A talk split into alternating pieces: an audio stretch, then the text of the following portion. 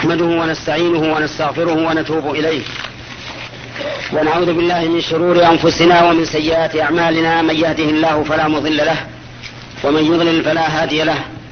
وأشهد أن لا إله إلا الله وحده لا شريك له. وأشهد أن محمدا عبده ورسوله.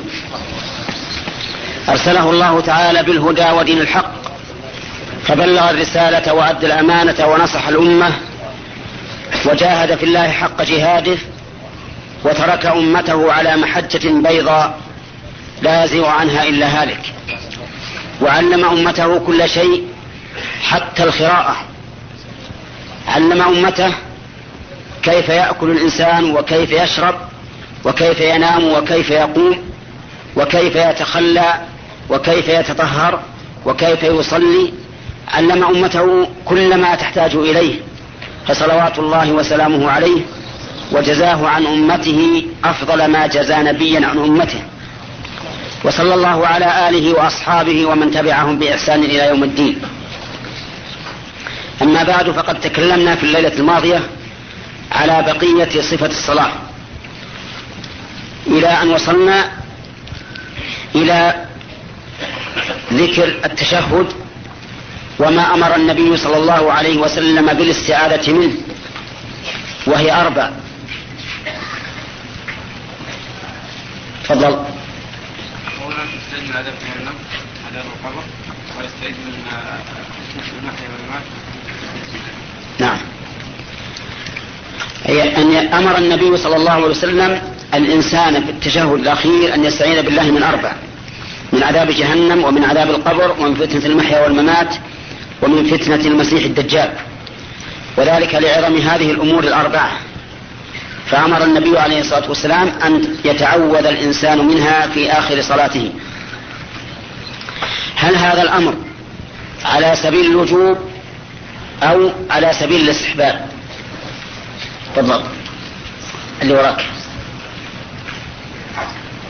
أنت. اللي جنبك. طيب من يعرف. تفضل. على سبيل الاستحباب. ما الذي صرف الأمر عن الوجوب؟ الرسول صلى الله عليه وسلم يقول إذا تشهد أحدكم فليقل.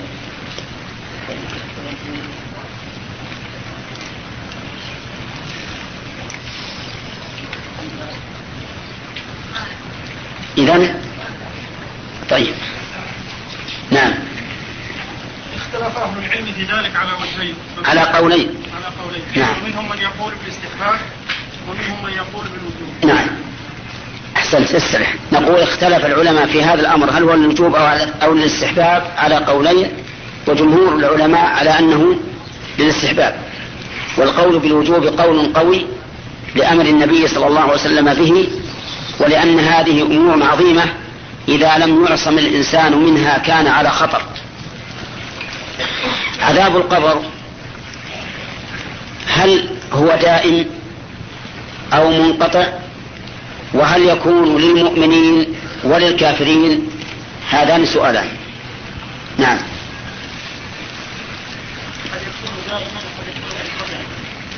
مطلقا. نعم. على كل حال يعني؟ لا منهم من يعذب يعني المشركين مثلا يعذبون في قبورهم عذابا دائما. نعم. وبعد الفترة عصاة المؤمنين يعذبون بما شاء الله ان يعذبون بقدر ذنوبه. قد يستمر وقد لا يستمر. إذا هو شامل للمؤمن والكافر أو لعصاة المؤمنين وللكافرين وهو إما دائم وإما منقطع. ما هو الدليل على أن العصاة من المؤمنين قد يعذبون في قبورهم؟ نعم. تفضل.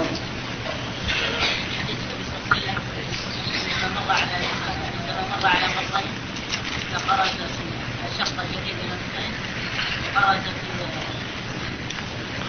ما أتي ما أتيت بالشاهد. نعم.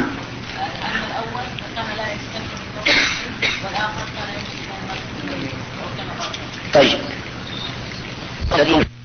ما وجه ذلك؟ انهما يعذبان وما يعذبان طيب. اسرح. وهذان قبران مسلمان. لأن الرسول لم يبين أنهما يعذبان إلا في أمر لا يخرج من الملة. أحدهما لا يستبرئ من البول والثاني لا يمشي بالنمي والثاني يمشي بالنميمة. طيب الرسول عليه الصلاة والسلام أخذ جريدة رطبة فشقها نصفين فغرز في كل قبر واحدة. فهل يشرع لنا نحن أن نفعل ذلك؟ نعم. لا يشرع. لماذا؟ دقيقة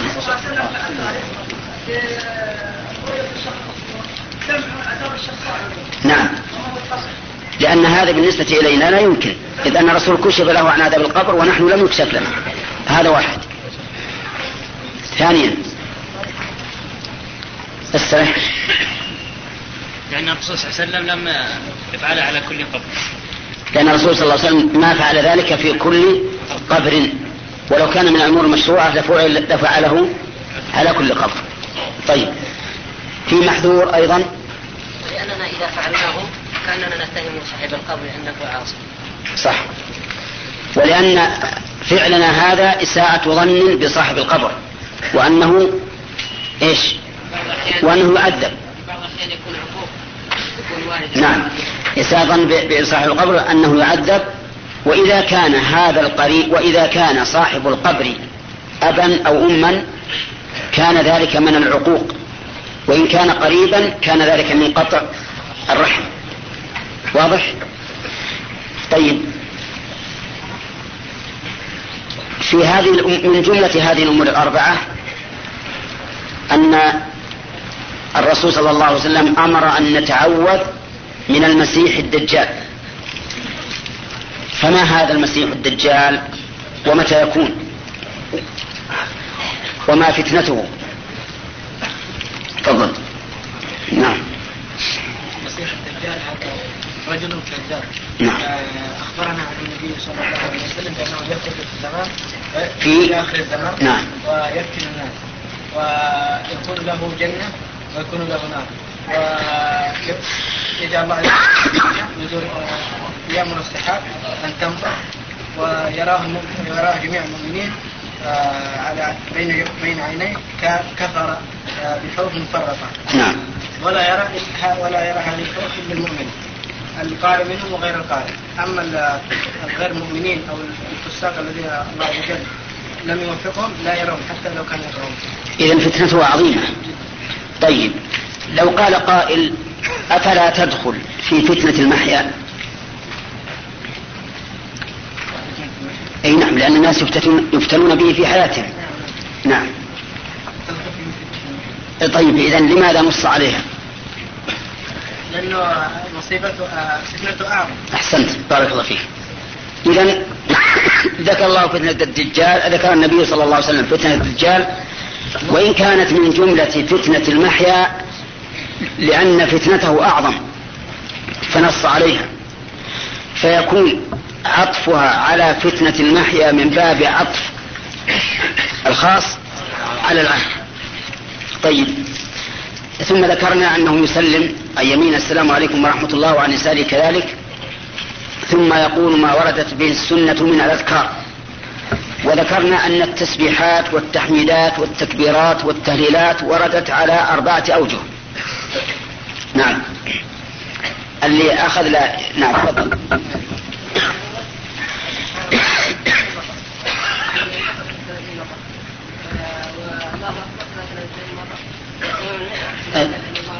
كيف يقول؟ لكن يقول في هذا التسبيح؟ يعني يقول سبحان الله الحالة وحدها جميعا. سبحان الله والحمد لله والله أكبر 33 مرة ويقول في تمام المئة لا إله إلا الله وحده لا شريك له. أو يقول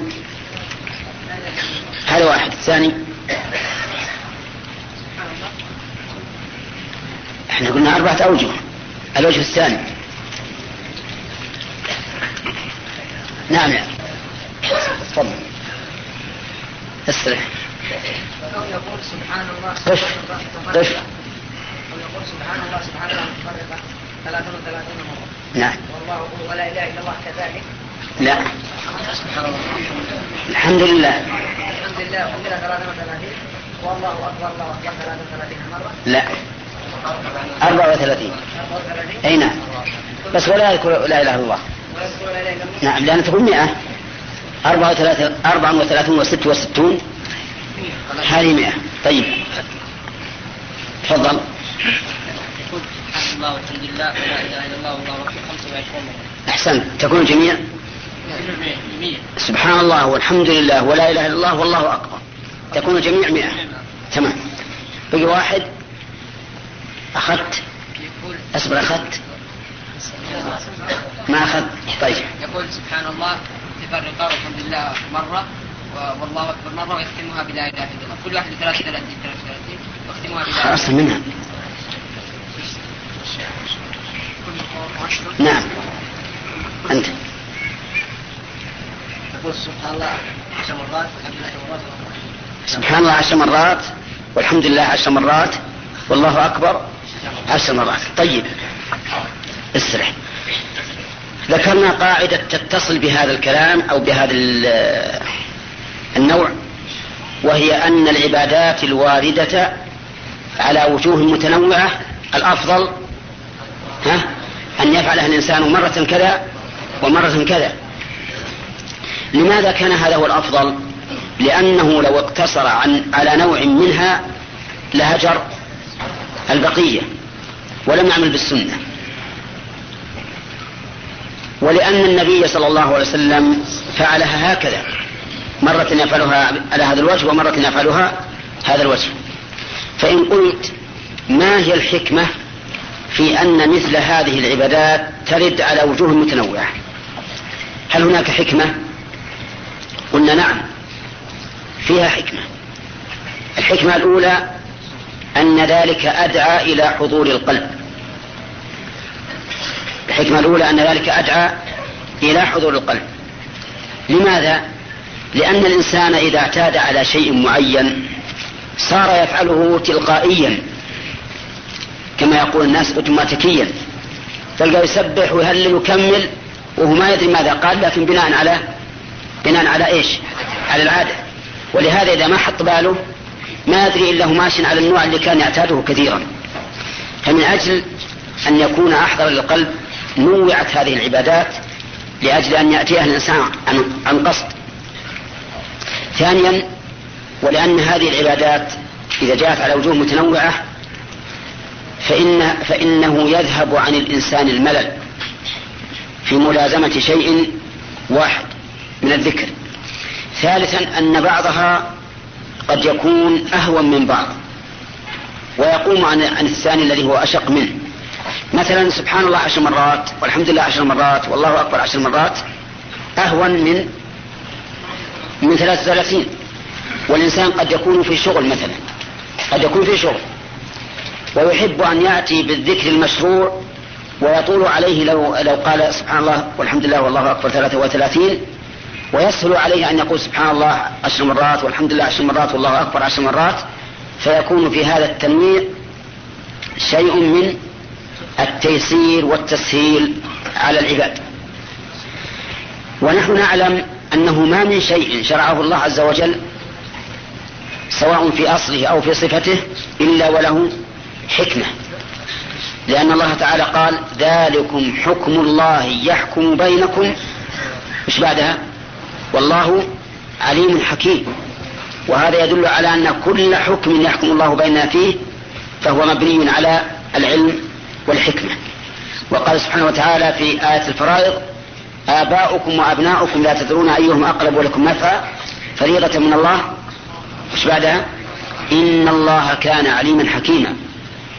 فيجب أن نؤمن بأن الله سبحانه وتعالى لم يشرع أي شرع إلا لحكمة ولكننا نحن قد نعقل هذه الحكمة وقد تعجز عقولنا عن إدراكها. والحكمة التي تعجز عقولنا عن إدراكها يقول العلماء فيها في الحكم الذي عجزت عقولنا عن إدراك حكمته يقولون إنه تعبدي أي أن موقفنا منه أن نتعبد لله به سواء علمنا أم لم نعلم. وهكذا نقول في الأمور الكونية أن كل شيء خلقه الله أو كل شيء أعدمه الله فله حكمة قد نعلمها وقد تعجز عقولنا عن علمها ولهذا لو سألنا السائل هل الله عز وجل يشاء الأشياء ويريد الأشياء مشيئة مجردة بدون سبب ماذا نقول؟ لو قال لنا قائل هل الله يريد الأشياء أو يشاء الأشياء؟ مشيئة مجردة بدون سبب وبدون حكمة؟ نقول لا لا يمكن هذا. لأننا لو جوزنا ذلك لجوزنا أن تكون أفعال الله سفها. والله عز وجل يقول وما خلقنا السماوات والأرض وما بينهما لاعبين ما خلقناهما إلا بالحق. ويدل, ويدل على ذلك أي على أنه لا توجد مشيئة بدون سبب إلا يعني لا توجد مشيئة إلا لسبب قد نعلمه وقد لا نعلمه. قوله تبارك وتعالى وما تشاءون إلا أن يشاء الله. اقرأ ما بعده. إن الله كان عليما حكيما. فمشيئته مبنية على علم وحكمة ولكن نظرا لقصور عقولنا وأفهامنا قد لا ندرك هذه الحكمة ولا نفهمها. وقد لا تدرك في زمن من الأزمان وتدرك فيما يأتي من الزمان. وقد لا تدرك عند قوم ويدركها قوم آخرون. إنما يجب عليك أن تؤمن الآن بهذين الأمرين. كل ما شرعه الله فهو مبني على على الحكمة.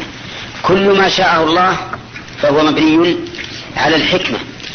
لأن من أسماء الله الحكيم فلا يمكن أن يفعل شيئا أو أن يشرع شيئا إلا لحكمة. هذا عقيدة يجب على الإنسان أن يؤمن بها. لكن من الحكم ما نعلمه ومن الحكم ما لا نعلمه ومن الحكم ما يعلم بعد زمن ومن الحكم ما يكون ظاهرا لبعض الناس خفيا على بعض الناس. ننتقل الآن إلى حكمة من الله عز وجل في الفرائض. الله تعالى فرض الفرائض على العباد.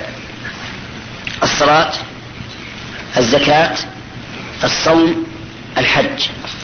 فهل الإنسان يفعلها كلها على سبيل الكمال أو قد يعتريها النقص؟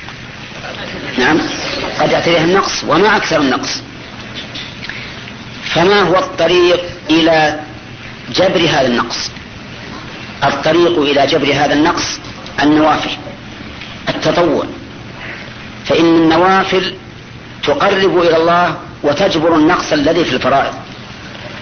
ولهذا لا تجد عبادة مفروضة من الأصول الخمسة إلا وجدت لها تطوعا من جنسها. الصلاة لها تطوع. الزكاة لها تطوع. الصوم له تطوع. الحج له تطوع. من أجل أن تكمل الفريضة.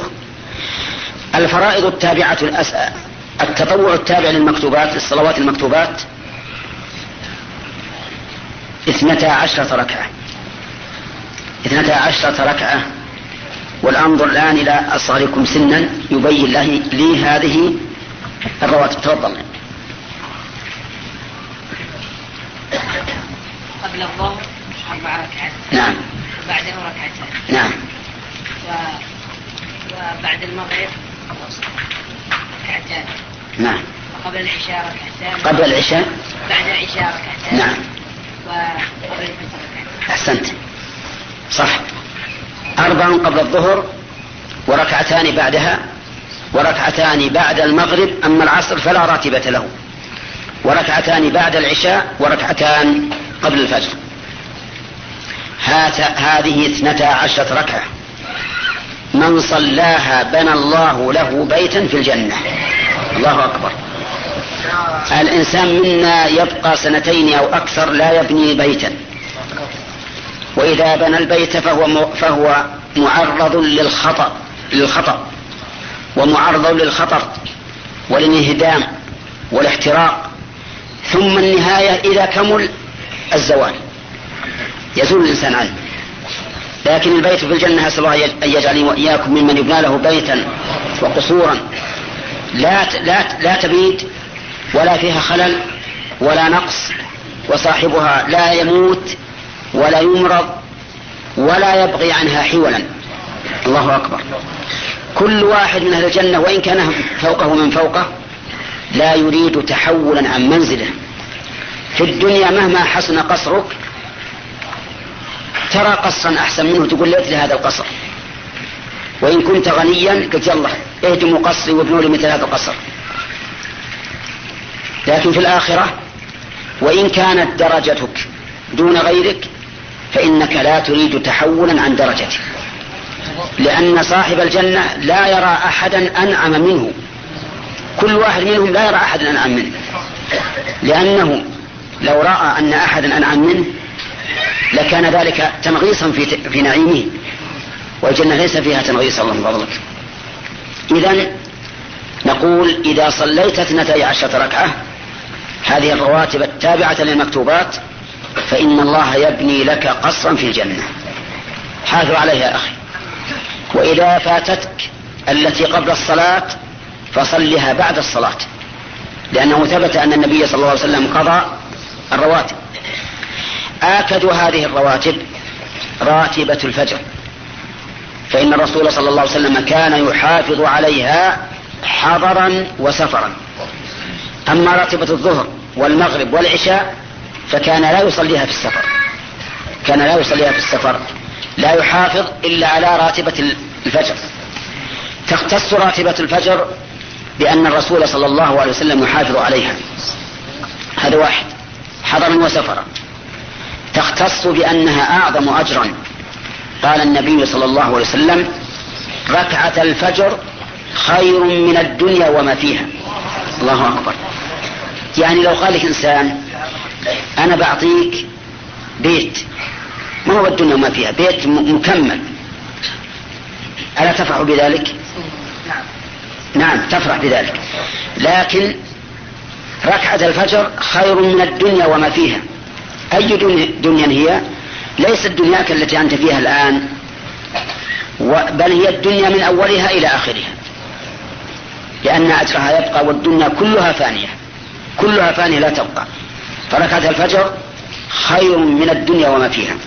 ثالثا اختصت ركعة الفجر بأنها تخفف. تخفف. لا تثقل كيف؟ يعني يسن للإنسان إذا صلى راتبة الفجر أن لا يطيل. ولهذا لو قال قائل هل تستحبون لي إذا صليت سنة الفجر أن أطيل في التسبيح وفي الدعاء وفي القراءة؟ قلنا لا. الذي يخفف أفضل من الذي يثقل. وأنا أشاهد أناسا من الإخوة الذين يحبون الخير فأجدهم يثقلون في سنة المغرب.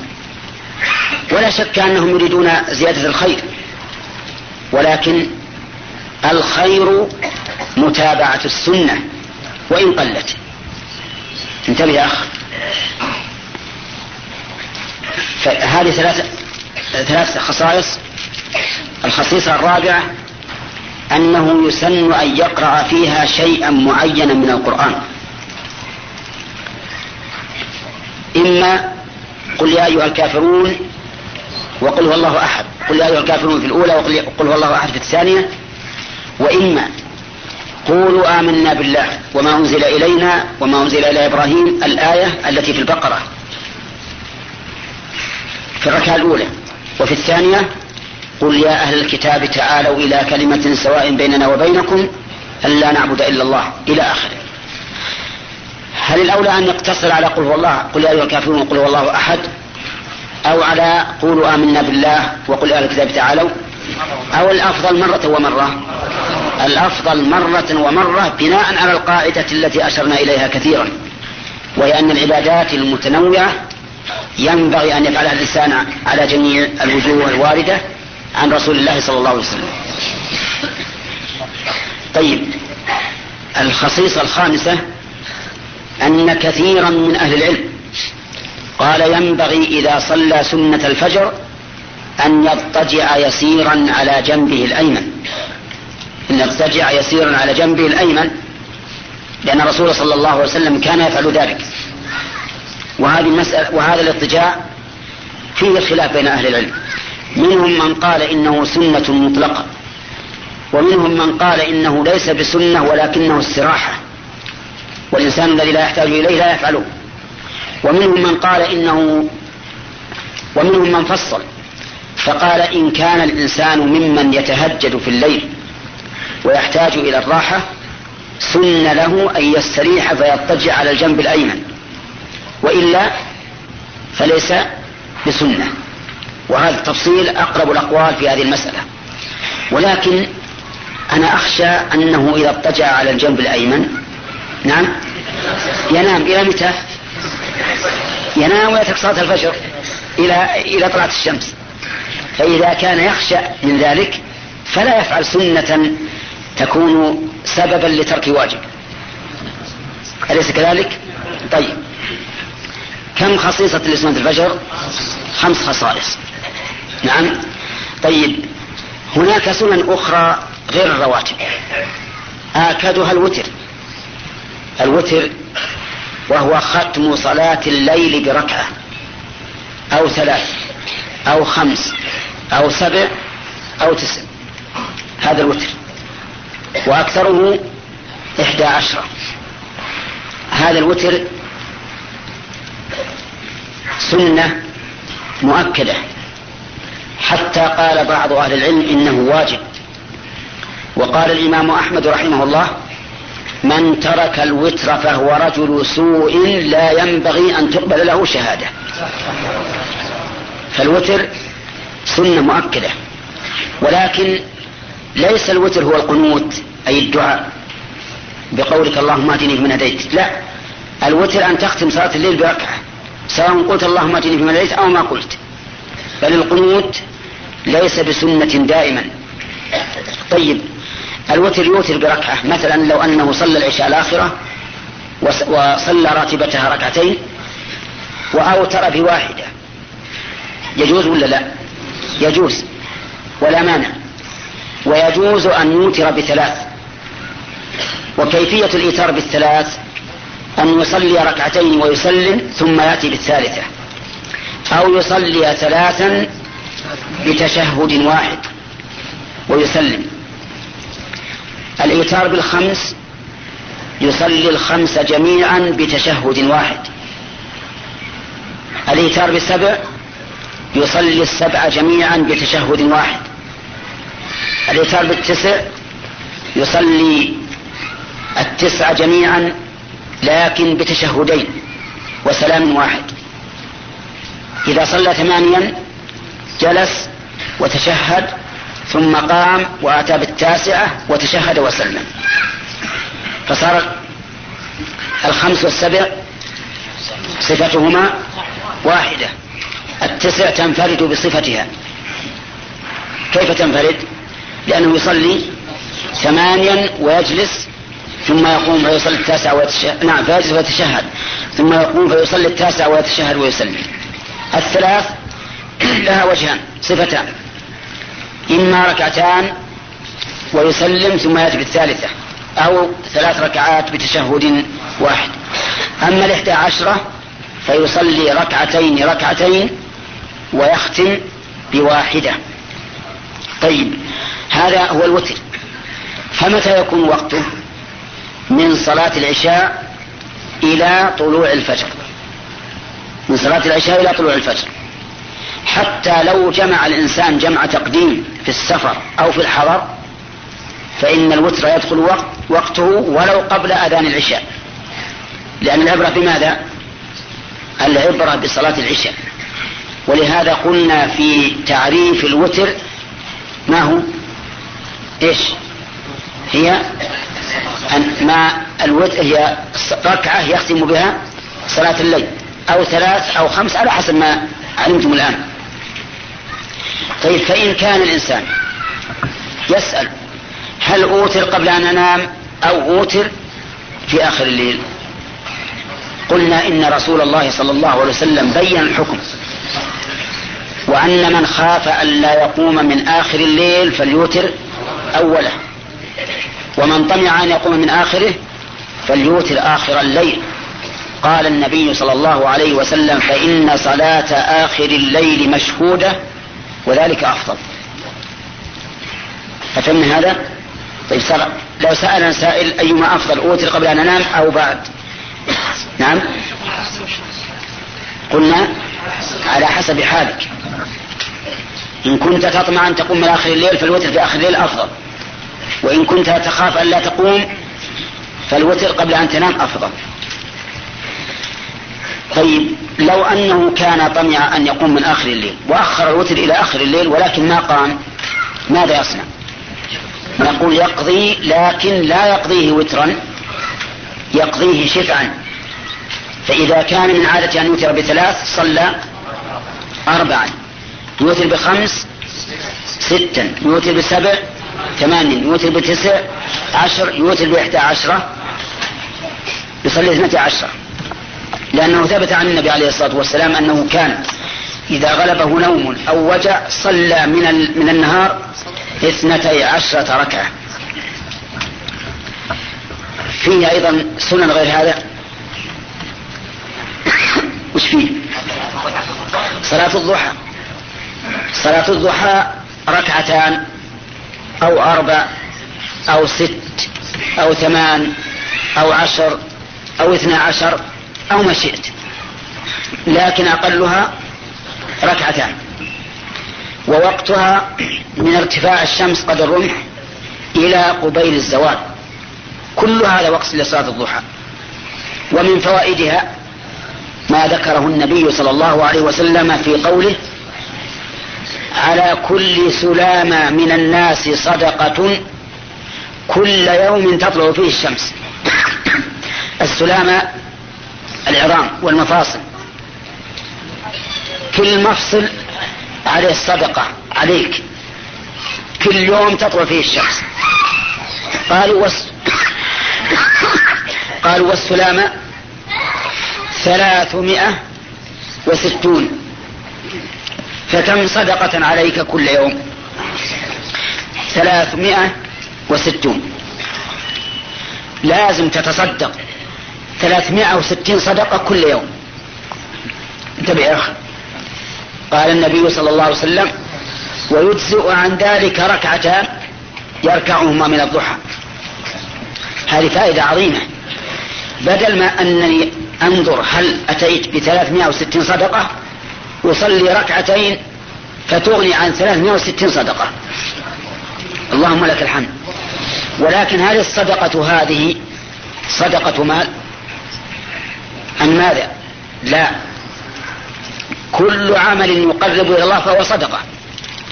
كل تكبيرة وكل تهليل صدقة. وكل تحميدة صدقة. وأمر بالمعروف صدقة. ونهي عن المنكر صدقة. وإماطة الأذى عن الطريق صدقة. وإعانة الرجل صدقة. وكل شيء يقرب إلى الله من قول أو فعل فهو صدقة. وأرجو أن لا نعجز عن, عن مثل هذه الصدقات. السلام على أخيك صدقة. ها؟ نعم. صدقة. لك بها عشر حسنات.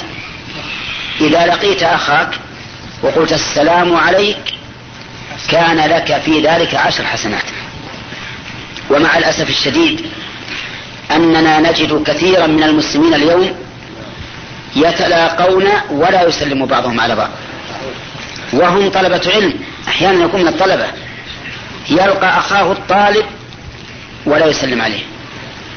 أو يلقى أي واحد من المسلمين ولا يسلم ولا يصلي ولا يسلم عليه. هذا خلاف. هدي النبي عليه الصلاة والسلام وأصحابه. كان الرسول عليه الصلاة والسلام يسلم حتى على الصبيان. مع أن مع أن الحق علينا له عليه الصلاة والسلام. لكن هو الذي يبدأ بالسلام. حتى قال الرسول عليه الصلاة والسلام لا يحل للمؤمن أن يهجر أخاه فوق ثلاث يلتقيان فيعرض هذا ويعرض هذا وخيرهما الذي يبدأ بالسلام. طيب لو أن رجلا كريما وقف على باب هذا المسجد وقال كل إنسان يسلم على أخيه سأعطيه درهما. درهم واحد. تتركون السلام؟ نعم. أبدا. حتى لو نسيت أن تسلم رجعت وسلمت. ما تترك السلام. علشان علشان إيش؟ علشان هذا الدرهم. هذا الدرهم الذي ربما يسقط منك ويضيع ربما يحترق. ربما يتمزق. لكن الذي يسلم على أخيه يعطيه أكرم الأكرمين عشر حسنات. ما هو درهم واحد؟ عشر حسنات. عشر حسنات باقية. يجدها الإنسان يوم القيامة أشد ما يكون حاجة إليها. الله أكبر. ونحن نفرط في حسنات كثيرة. لما حدث ابن عمر رضي الله عنهما بقول النبي صلى الله عليه وسلم من شهد الجنازة حتى يصلى عليها فله قيراط ومن شهد حتى تدفن فله قيراطان. أصغرهما مثل أحد. قال رضي الله عنه لقد فرطنا في قراريط كثيرة ثم لم ير بعدها إلا متبعا لجنازة رضي الله عنه. هكذا الذين يغتنمون هذه هذه الفضائل وهذه الأجور. وكيف تسلم على أخيك؟ تقول السلام عليك. ويرد عليك السلام. لو قلت مرحبا واهلا بأبي فلان. لم تكن سلمت. لم تكن سلمت ولا تدخل في قول الرسول عليه الصلاة والسلام خيرهم الذي يبدأ بالسلام. لأن الحديث خيرهم الذي يبدأ بالسلام ولم يقل الذي يبدأ بالتحية. أهلا وسهلا ومرحبا وحياك الله. كل هذه تحية لكنها ليست سلاما. قل السلام عليك. ثم حيه بما شئت. ولهذا في حديث المعراج كان النبي عليه الصلاة والسلام إذا مر من يمر به من الأنبياء يسلم عليه. وفي الحديث فرد عليه السلام وقال مرحبا بالنبي الصالح والأخ الصالح أو الابن الصالح. لما مر بآدم قال آدم مرحبا بالابن الصالح والنبي الصالح. ولما مر بإبراهيم قال مرحبا بالنبي بالابن الصالح والنبي الصالح. ولما مر بغيرهما كانوا يقولون مرحبا بالأخ الصالح والنبي الصالح. المهم أن الحديث فيه فرد السلام وقال مرحبا. فعلم من هذا أن كلمة مرحبا وأهلا كيف حالك؟ ليست ليست هي السلام. ومن العجب أننا نسمع في الهاتف إذا قرأ عليك الهاتف أو دق الهاتف ورفعت السماعة وش يقول؟ قالوا إيش هذه؟ قالوا ما هي؟ في اللغة الإنجليزية مرحبا ها؟ أو فرنسي طيب إذا أخطأنا في ألو من وجهين الوجه الأول أننا تركنا قول السلام عليكم والوجه الثاني أن أتينا بلغة غير عربية غير عربية والإنسان الذي من الله عليه باللغة العربية لا ينبغي أن يتكلم بغيرها إلا لحاجة. حتى كان عمر رضي الله عنه يضرب الذي يتكلم بغير العربية إلا لحاجة. إذا ماذا أقول إذا رفعت السماعة؟ أقول السلام عليكم. عشان أكسب, أكسب عشر حسنات وأعود غيري على هذا العمل. طيب في الرد ماذا أقول؟ قلنا إنك تقول عليك السلام. ويجوز أن تقول عليكم السلام بالجمع. فأما عليك السلام فالأمر فيها واضح لأن الذي سلم عليك واحد والكاف حرف خطاب الواحد. ولكن إذا جمعت قلت عليكم السلام فقال العلماء إن وجه ذلك أن الإنسان يرد على المسلم ومن معه من الملائكة. طيب. لو قلت حين سلم عليك أهلا ومرحبا ومسهلا. حياك الله يا أبا فلان وبياك الله. لك عندنا أكرم ضيافة.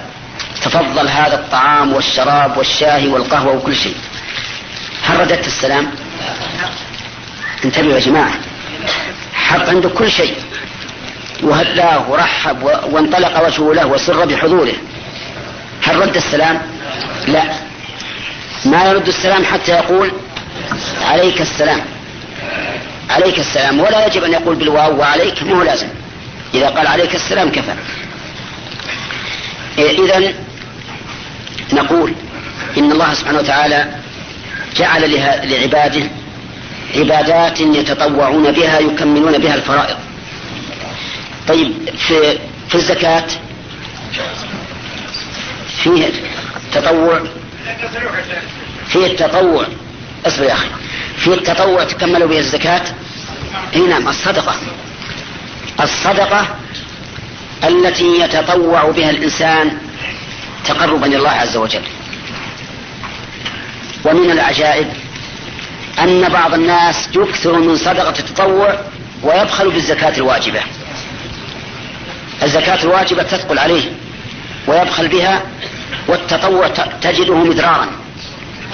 هذا من الشيطان لأن الواجب أهم من التطوع.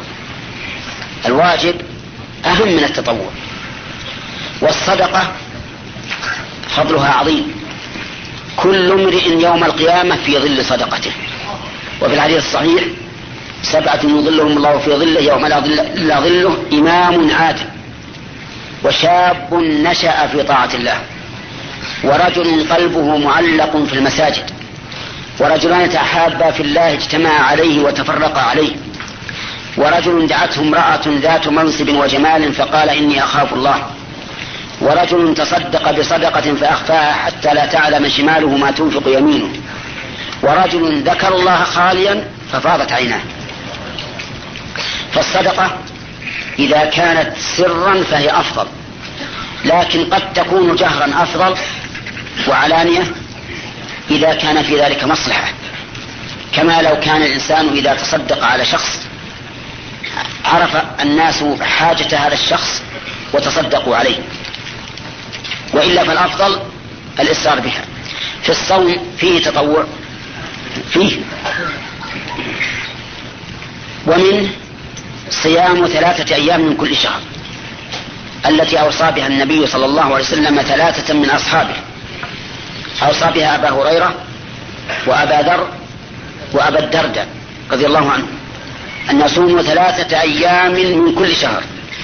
وقال فيها النبي عليه الصلاة والسلام صيام ثلاثة أيام من كل شهر صوم الدهر كله. قالت عائشة وكان رسول الله صلى الله عليه وسلم يصوم ثلاثة أيام من كل شهر لا يبالي أصامها في أول الشهر أم في وسطه أم في آخره. وهو كذلك. لو صمت الأيام الثلاثة في العشر الأول صح. في العشر الأوسط صح. في العشر الأخير صح. لكن الأفضل أن تكون في أيام البيض وهي اليوم الرابع عشر وهي اليوم الثالث عشر. واليوم الرابع عشر واليوم الخامس عشر. هذا أفضل من أن تكون في بقية الأيام ولكن السنة تحصل ولو في غير هذه الأيام. مثل مثل ما لو قدمت الصلاة في أول وقتها كان أفضل ولو صليتها فيما بعد ذلك كانت صلاة في الوقت. هذه الأيام الثلاثة بالنسبة للشهر الشهر كله وقت له. لكن الأفضل أن تكون في هذه الأيام المخصوصة. فإذا قدر أن الإنسان ترك هذه الأيام المخصوصة لمصلحة شرعية كإكرام ضيف نزل به مثلا. كان تركه إياها ويصوم ويصومها في يوم آخر في أيام أخر أفضل من صومها في هذه الأيام الثلاثة. وذلك من أجل مراعاة المصالح في العبادات. الحج له تطوع. نعم. قال النبي صلى الله عليه وسلم حين سئل أيجب الحج في كل عام؟ قال الحج مرة فما زاد فهو تطوع. حتى لو فرض أن الإنسان أدى ما عليه من الحج والعمرة ثم سافر إلى مكة بعد ذلك فإنه لا يلزمه أن يحرم. إن شاء تطوع وأحرم وإن شاء لم يتطوع. يعني لو أدى الإنسان الحج في عام 1400 وذهب إلى مكة للشغل في عام 1409 هل يلزمه أن يحرم أو لا؟ القول الراجح أنه لا يلزمه أن يحرم لأن الرسول